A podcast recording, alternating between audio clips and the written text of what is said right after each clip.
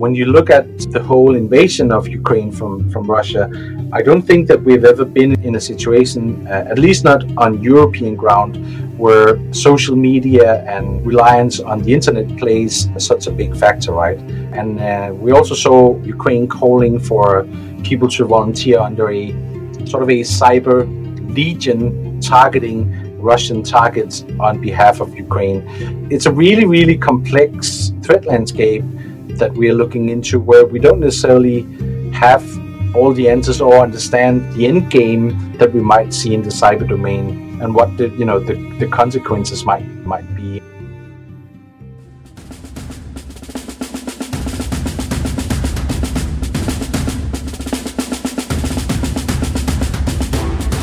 Welcome to the very first episode of Mandiant's Defender's Advantage podcast.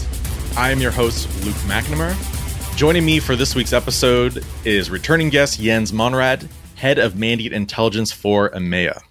Jens, great to speak with you once again. Yeah, good to talk to you again, Luke. So it's almost a year. I think it'll be in May that we had you last on here talking about what are some of the notable changes that you were seeing in the EMEA threat landscape and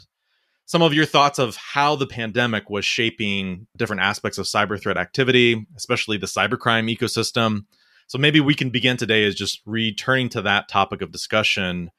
What are you seeing, you know, when you're looking at the, the threat landscape there, when you're having conversations with customers and partners? And as we're coming out of the pandemic, how do you see all the all that sort of uh, melding together in terms of the impact from this event? Yeah, it's a it's a good question. I think I think it would be fair to say that um, what we as a company assessed during the pandemic turns out to be very, I think, accurate. Yes, there were cyber related themes uh, carried out by cyber criminals, and as we were expecting, there was also uh, state backed campaigns targeting especially organizations focusing on healthcare and and uh, vaccination and those kind of elements, things that we would expect uh, to happen. But what we also was pretty clear on communicating to both our customers, but also globally, was that I think the cyber criminal ecosystem took this more as an opportunity because it was a global event, similar to what we see during the Olympics or anything else that has a, a global news impact. And in all honesty, if we compare, you know, the number of COVID-related themes that we did see by cyber criminals versus what we usually see, it was actually a significant lower number. I think during the peak globally, we talked about maybe 10% of everything that we saw in relation to spear phishing emails were carrying a COVID related theme. The rest of it was just, I was uh, almost about to say, the traditional cyber criminal stuff that we always see uh, where cyber criminals are trying to monetize unauthorized access to organizations. So, so overall, it, it, it was kind of interesting to see. And the other thing that I think is worth maybe repeating again uh, that we talked about during our last conversation is that I think the biggest change to to the whole ecosystem actually came from legitimate organizations being forced to have everybody working from home. Uh, suddenly, you didn't have maybe the same security controls that you have in place in an organization and you need to factor in what what can you actually do inside an employee's uh, home connection right and and um, while i think most people are returning to some sort of normal state working in an office uh, certainly we will continue to see people working from home because that's what they prefer or businesses are figuring out uh, this is a model that actually works so I, I think uh, on a future aspect of how we are going to work and collaborate, a lot of it needs to be factored in that people will actually sit in remote locations at home using equipment that the employer doesn't necessarily have any sort of control over. So, so that certainly is a risk element that needs to be uh, factored in by businesses today. One of the, the points I remember you making in terms of looking ahead and, and speculating what we might see and I think this is always an important aspect of our work within the the intelligence part of Mandiant is not just sort of trying to glean an understanding of where the threat is headed from the technical technical and tactical aspects of what we're looking at, but also looking at some of the external drivers that shape cyber threat activity. Geopolitics will be one, and, and certainly we'll, we'll talk about this a little bit later with respect to Ukraine. But the economic drivers of the pandemic was something that you had highlighted you know coming out of that now globally you know you see the world economy kind of on shaky grounds in, in different sectors and in, in different regions. And one of the things you mentioned is this could be something that could shape participation in the cyber, cybercrime ecosystem. I would point to also some of our research last year notably FIN12 that has done a lot to shape I think the overall understanding that when we talk about something like ransomware, we're talking about a variety of different actors that participate in all different aspects of the ecosystem, whether it's developers, individuals selling you know initial access, the actual groups or individuals involved in deployment of ransomware, uh, the money mules, et cetera. So you have this large ecosystem, you have the sort of economic impact from the pandemic that we're still reeling from. Where do you see that going from here in terms of its impact to particularly cybercrime in EMEA? Yeah, I, I, think one of the things that that I'm constantly looking into is uh, when you look across Europe, uh, you have different regions as well as countries where you have a, a really capable resource in terms of people that uh, are really, you know, good at what they do with computers, but they don't necessarily have the opportunities to work what we would consider a legitimate job, right? I mean, and and how will they you know those capabilities actually be uh, used to shape the cyber criminal ecosystem. I think I think one of the aspects that I'm I'm certainly very keen to understand better and and constantly looking at is that we have areas within Europe where you have a, a significant high unemployment rate uh, within the, the younger population and especially those people they they they have a you know very capable computer skill that they don't necessarily can should I say, monetize in a legit- legitimate way. And and it's one of my my big concerns that uh, they don't necessarily understand the risk associated with participating in in the cyber criminal ecosystem, either as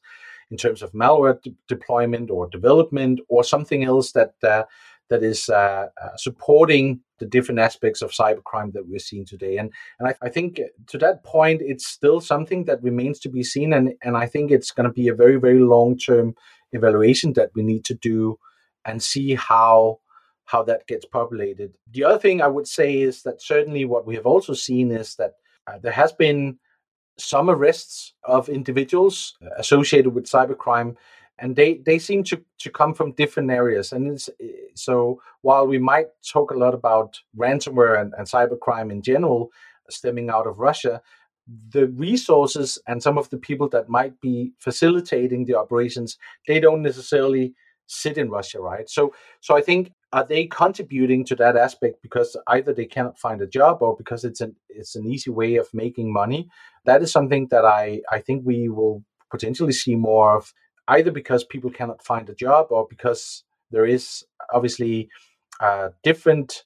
uh, smaller sets of economical crises uh, happening in, in across uh, European countries. So that's an excellent segue into what I want to ask you next, which dovetails into the crisis in Ukraine right now. But still staying on this topic of ransomware and the criminal ecosystem, we've seen recently, you know, actors associated with Conti come out and express support for Russia and sort of double down on that in terms of their, you know, willingness to engage in operations against Western countries or others that have instituted sanctions against the Russian economy. Uh, and then, you know, likely as part of the fallout from that, uh, we've seen sort of leaks of internal chats from different members associated with this this ecosystem and this particular group. You know, potentially in reaction to that stance. This sort of brings an interesting question, and, and I think you noted this before it's not accurate to say that all these threat actors are based out of Russia or that all of their members are made up of um, folks that have an allegiance to Russia. Um, you have other nationalities involved in other parts of Eastern Europe and other parts of Europe. And so now we're seeing this sort of bifurcation potentially, at least amongst this one particular group and one particular ecosystem. To what extent might we expect to see similar friction um, around or, or caused by the Ukraine conflict, where cyber criminals are taking now political stances or, or choosing sides. And to what extent might that disrupt some of these operations when it comes to ransomware and what we've seen the last several years? Yeah, that's a really good question. I think what was really interesting to see, especially with the with the Conti leaks, was that obviously there, there seems to be a bit of a timing considering that uh, this happened after Russia invaded Ukraine, and um, I, I, think there's a there's a few interesting uh, takeaways from the Conti leaks. One thing was that um, suddenly we were allowed a, a, very unique insight into how uh, some of these cyber criminals uh, operate. And turns out that uh, in many cases, this is uh, being run as somehow, uh, you know, a legitimate business where people are carrying out different responsibilities and they're they're doing different things in order to support the business. And some might not even be aware of uh, you know their contribution to a cyber criminal ecosystem right so so i think i think that aspect was really interesting because um, it also shows that it can be i think dangerous to take a political stance during an invasion. And i do actually believe that uh, while conti did put out an initial statement claiming to support the you know the russian government uh, i think they actually modified that statement uh, later on, and probably based on the fact that they rely on so many different partners, including what we could suspect be partners in Ukraine that doesn't necessarily, obvious for, for obvious reasons, right, support a, a country that is uh, that is uh, bombing their cities and and sending soldiers and invading invading their country. And I think that aspect is really interesting to factor in when we look at the ecosystem, as certainly around Europe, where you have people today that are depending on the income that they make out of cyber criminal activities, but they don't necessarily understand if they are taking part of a, a cyber criminal ecosystem or if they are supporting, let's say, Russian cyber criminals or who they might be supporting. And that and I think that's that's really an interesting perspective to understand when we talk about the ecosystem in itself. And obviously I, I think there's also more of a I guess of a political science discussion on how can we ensure that people that are actually participating in the ecosystem uh, because it's the only way for them to make uh, you know enough money to support family or support their their way of living how can we actually create a better environment for for those individuals uh, because i i do think certainly that is also the case that uh, that we could see uh, and i think i think that that will definitely uh, help us understand a bit more around the ecosystem. Now with with all of that said, and with the potential of, let's say, cyber criminals obviously becoming a bit more political in the aspect of not necessarily want to support Russian cyber criminals or don't want to help facilitate money into, let's say, Russia uh, via cybercrime. We have to also remember that, as I mentioned, this is for many people a, a business. So maybe things doesn't necessarily change as fast as we would like. I mean, when I look into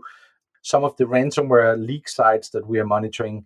it seems that we are running a, a pretty uh, stable volume of incidents, unfortunately. So that could also suggest that uh, while there is, uh, you know, uh, a tragic event unfolding in Ukraine, and uh, we have suddenly have, uh, you know, a war on European soil, from a business perspective, the matter and importance of earning money might remain uh, higher than, uh, let's say, the political feelings uh, towards a, a certain country. So pragmatism might ultimately, you know, win the day, and that yeah. certainly would be in alignment with, again, what you've been suggesting that the the economic impact is such that that's going to shape the cybercrime ecosystem in EMEA in terms of actors' participation in it. Yeah, certainly. But again, it also remains to be seen. I mean, I think, I think we are seeing a degree of them and us kind of mentality in the ecosystem, and equally so uh, when you look at different operations, either against uh, Ukraine or against Russia or against countries that are supporting Ukraine or countries that are supporting uh, Russia. I think what we also uh, picked up that was kind of interesting was that uh, there also seems to be a, a, particular movement coming out of Belarus, uh, obviously uh, working against the Belarusian government and trying to distort or disrupt potential logistics supporting the you know the Russian military moving troops or moving resources uh, out of Belarus into Ukraine. So so there is a lot of activity going on right now, which also means that um, I think we we operate with a lot of uncer- uncertainty right now, especially with with uh, what's going on in Ukraine. I think globally, uh, when it became apparent that Russia were in fact in, invading Ukraine, I think a lot of uh, people and organizations were anticipating this big wave of Russian cyber activities targeting, obviously, a lot of Western organizations. Now, what we have seen to this day is that has been fairly limited if you don't factor in Ukraine. We haven't seen a lot of targeted activities outside Ukraine. Certainly, we've seen a lot of targeted activities inside Ukraine, but outside Ukraine, there hasn't been this uh, big wave of potential cyber attacks and breaches of, of organizations. And I'm not sure why we haven't seen it yet, but I, I think it's also worth remem- remembering that you know this is this is still a very very early uh, phase of, of, of an invasion. We are one month in, and who knows what might happen. As it seems that uh, Russia uh, is not very successful uh, on the ground in Ukraine, would they pivot into into other means uh, and potentially target Western countries that are supporting Ukraine with military equipment, for example? And then, I think the other point is that uh, I've seen a very, very positive outcome of both governments, but also uh, a lot of organizations, including ourselves in the private sector,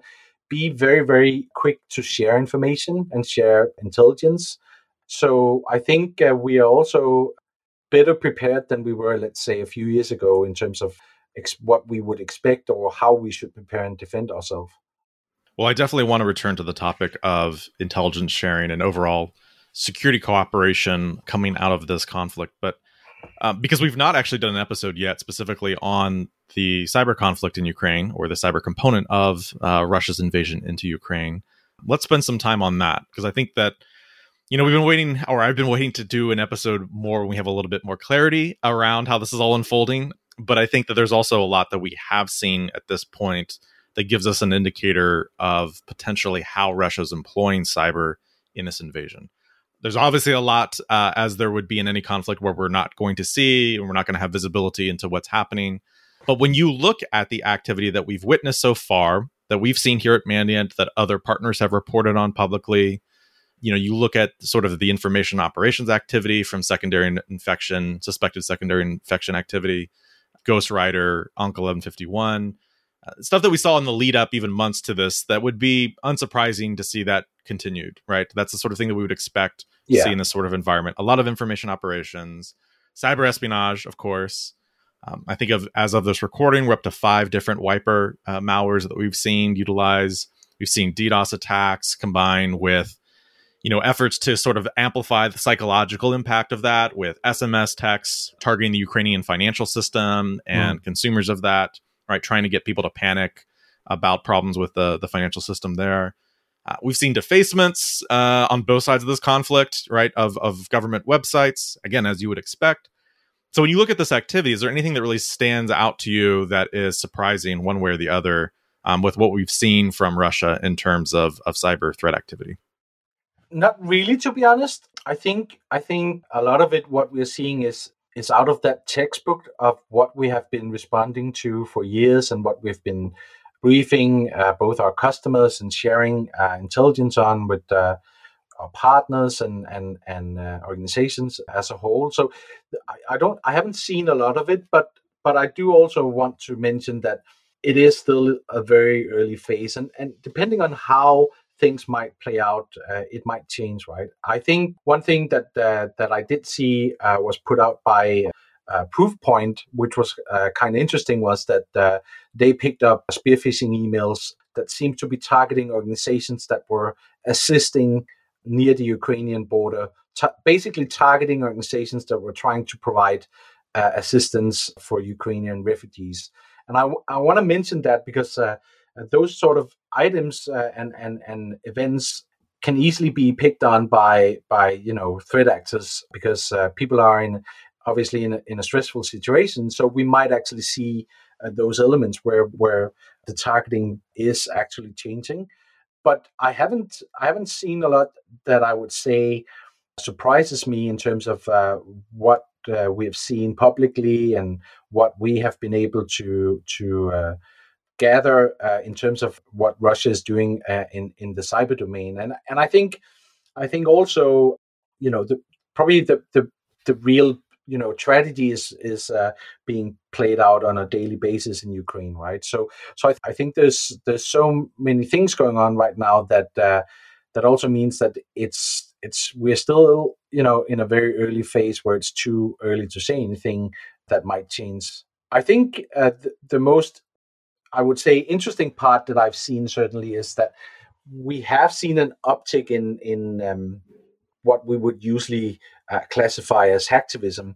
politically driven operations that seems to to either support Russia or support Ukraine. Uh, we have seen different individuals or or different groups operating under the moniker of anonymous, trying to you know call out organizations as well as targeting uh, Russian organizations, and and and I think that's that's kind of interesting because uh, a cyber uh, legion targeting Russian targets on behalf of Ukraine. So uh, it's a really really complex threat landscape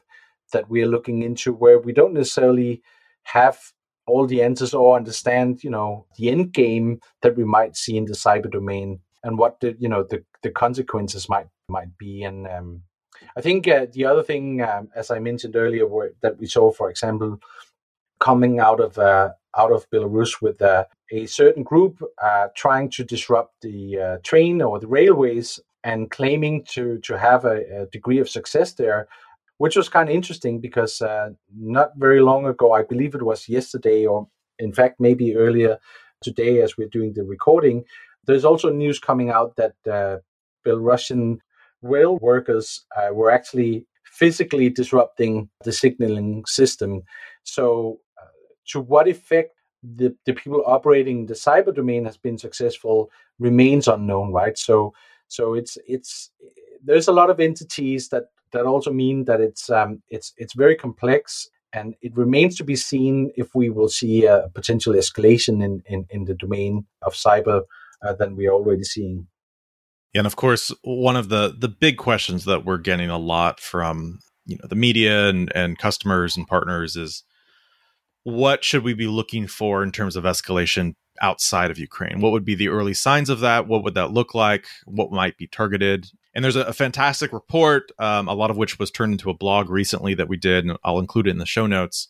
that talk through you know several of the groups that we should be aware of some sort of some of the newer UNCs that we've observed historically or r- rather recently rather in Ukraine. But I think one of the interesting things that that highlighted was also several sectors that we think are at higher risk. Elevated risk given as we've seen sanctions play out and the impact to those areas of Russia's economy.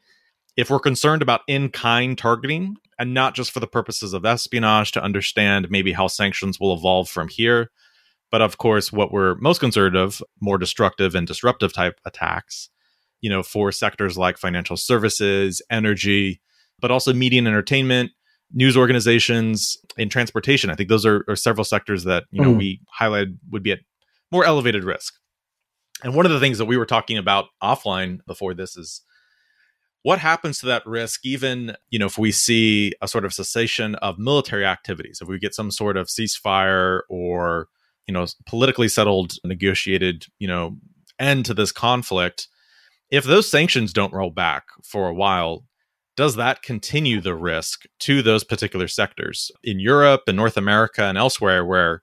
countries have in, instituted these sanctions against portions of Russia's economy? How does that leave the the elevated risk of certain sectors in the in the cyber threat environment? Yeah, that that's a good question, I, and I do think that um, at least that's my personal belief that um, hopefully the war we are seeing in Ukraine will uh, end sooner than later. But I do think that the sanctions will continue for you know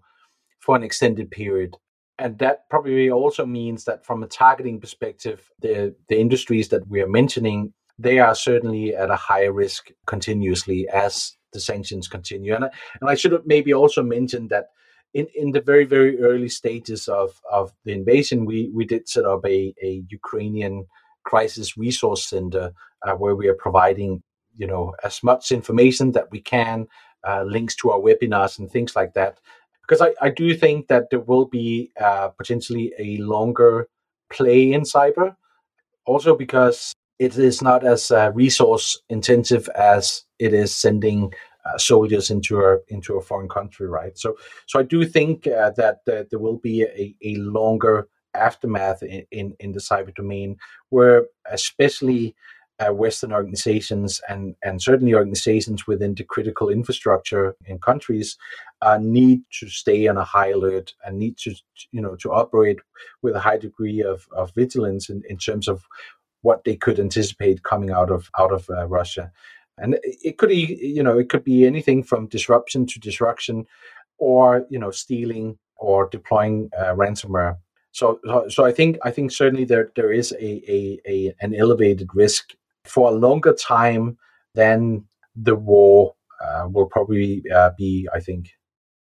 Yeah, and it's it's a singular example, and I would certainly caution against people reading too much into it as a comparison. But you only have to look at the case of North Korea as an example of what a capable and, and even you know by comparison to to Russia, not as much so, but a resource cyber threat sponsor um, cut off from the financial system globally, cut off from SWIFT, what they'd be willing and capable of doing. So I think that is an interesting thing to at least consider in terms of what Russia might do going forward with this. Yeah, yeah, and and I think also um, one thing that, um, especially from a from a European standpoint, is that one of the uh, the things that uh, we have been analyzing very early and and uh, and trying to assess as well and and and help out with is that when you look across Europe, a lot of uh, European organizations rely heavily on Ukrainian resources, both for you know development, but also for for hosting uh, of a variety of services. And um, those you know those elements still stand today and they, they you know there is that high risk of uh, uh, you know i would say a, a spillover in, in, a supply chain attack like we saw for example with with NotPetya uh, hitting uh, global organizations but you know stemming out of a, out of a compromise in, in in ukraine right? And i think i think those aspects will continue and will continue to be a risk. And then you know it's it's really you know, I, I don't have any insight into, depending on the outcome of, of the invasion of Ukraine, how Russia might, you know, restructure or rethink their capabilities in cyber, or if they will, you know, potentially lash out against against organizations that have either been very vocal in supporting uh, one side of uh, of uh, of a conflict or facilitating resources and military equipment into Ukraine, uh, supporting the Ukrainian military uh, fighting against Russia. So, so I think I think um, I think it's there's going to be a long time where we need to ensure that we are staying on high alert in those in those areas. And and with that said, I would say is also that it doesn't necessarily do you any favor as an organization if what you only care about is is uh, what's coming out of Russia and I say that uh, because typically what we have seen with uh, regards to Russia is that their targeting has been to some degree a bit predictable, meaning that usually it is uh, highly political. It is uh, typically involving anything around foreign affairs, uh, NATO, and, and military operations. But there are certainly other espionage campaigns being sponsored by other countries that continue regardless of what's going on in Ukraine, right? And if you lose um, your sight on those, and uh, and dare I say, you might actually be a higher risk, let's say, from targeting by a Chinese APT than a Russian APT.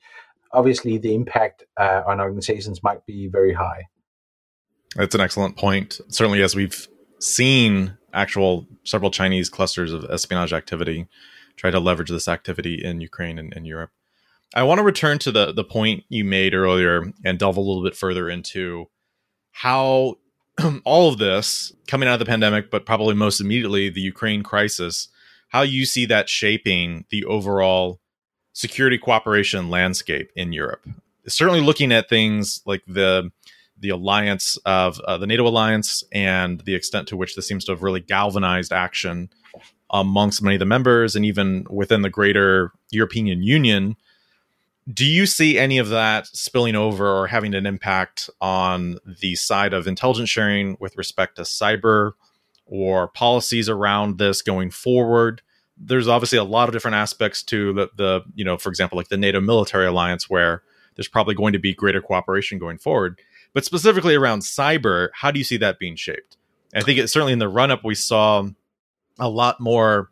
uh, or sort of an effort by various Western governments to highlight areas where we suspected Russia might utilize information operations to develop a, a casus belli for Ukraine. We saw early on governments come out and talk about, you know, Sandworm is using this new Cyclops Blink malware. Uh, last night, we just had indictments drop tied to two other threat groups that we track, threat actors associated with Triton and then TEMP.Isotope. Uh, so we're seeing a very sort of forward-leaning, I think, stance and very proactive stance by Western governments to to highlight and uncover and disclose Russian threat activity and capabilities. How do you see all this playing forward? You know, going forward in, in, in the European context. So, so I I hope that the level of information sharing uh, we are seeing across both the private sector and European governments and entities like NATO, for example, that that will continue. Because I also believe that uh, the rapid sharing of information that we've seen, and and you know, you can even factor in CISA in, in the United States as well, right? I mean, it has been happening at such a fast pace uh, that we haven't seen before, and, and and I think that's really that's you know, if there's if you can say anything positive about what's going on right now, um, that is really a positive outcome. A lot of willingness to share, uh, a lot of willingness to, collab- to collaborate and, and, and cooperate eh, across uh, the private sector and the government sector. Hopefully that continues uh, because I think obviously it helps from a defending perspective. But the other aspect is also that it is also sending a very strong signal, right, to uh, potential adversaries that um, that they need to either rethink or they need to go back and retool uh, their campaigns in order to be successful in their compromises. So I, I do really hope that that will uh, continue on. It has been uh, uh really uh, impressive to see the willingness of, of information sharing and also the willingness of, of actually uh, you know calling out activities from you know from a government standpoint. I'm I'm obviously a bit biased here because I'm I'm a firm believer in attribution and and seeing how governments are actually calling out uh, countries uh, is a very very clear signal and hopefully that will continue as we move into the future. Excellent. Any final points or thoughts as we're wrapping up here uh, about anything we've talked about or, or anything you think is noteworthy you want to highlight that organizations should be on the lookout for with how threat activity might evolve in EMEA going forward this year? Yeah, I, th- I think my final point, Luke, would probably be, and, and obviously this is, uh, should I say, also a bit biased, right? Working with intelligence uh, and certainly working with how we are, you know, how we can create relevant intelligence for a, a lot of different organizations in different sectors is that organizations, regardless of the sector that they're operating in, they really need to get a, a, a good indicator of who they should be most concerned about. Because I I can say that obviously doing everything that is happening right now uh, with uh, Russia invading Ukraine, that is uh, obviously stealing a lot of the headlines. It's it's probably one of the most discussed topics if we look inside, you know, the information security social circle of, of people, right? But from a different organization standpoint, that doesn't necessarily carry the biggest risk, right? So they organizations need to really see how they can get information or intelligence and learn who they should be most concerned about that might cause the biggest impact to to their business. Uh, because that might not be, let's say, a a state sponsored campaign coming out of Russia. It could easily be, let's say, ransomware, or it could be something else. Because uh, the threat landscape is not, you know, one dimensional for each organization it is uh, to some degree very sector driven, right? So so that that I think is very very important as we move forward. If you're sitting there being I, I would say almost say you know mostly concerned about let's say APT 28, you know, targeting your organization, but with everything that we know about APT 28, there hasn't been any sort of data uh, suggesting that uh, you might become a target, right? Then you're not really doing yourself any favors in terms of how to best prepare yourself to uh, to defend against any type of intrusion. So I think it's really important to understand the threat landscape and also how you can potentially align that uh, much better with your big, biggest uh, business risks. I, I, say that a lot to uh, to organizations today. I, I, I, actually I usually start asking organizations how they're doing against their adversaries because if they don't know who their adversaries are, how can they defend against uh, the ones that are causing the biggest impact? Well, that's an excellent perspective to end this on. And also being in the Intel organization, I won't fault you for your for your bias there to attribution and intelligence. But Jens, always great to talk with you. Have a great great weekend and take care. Yeah, thank you very much.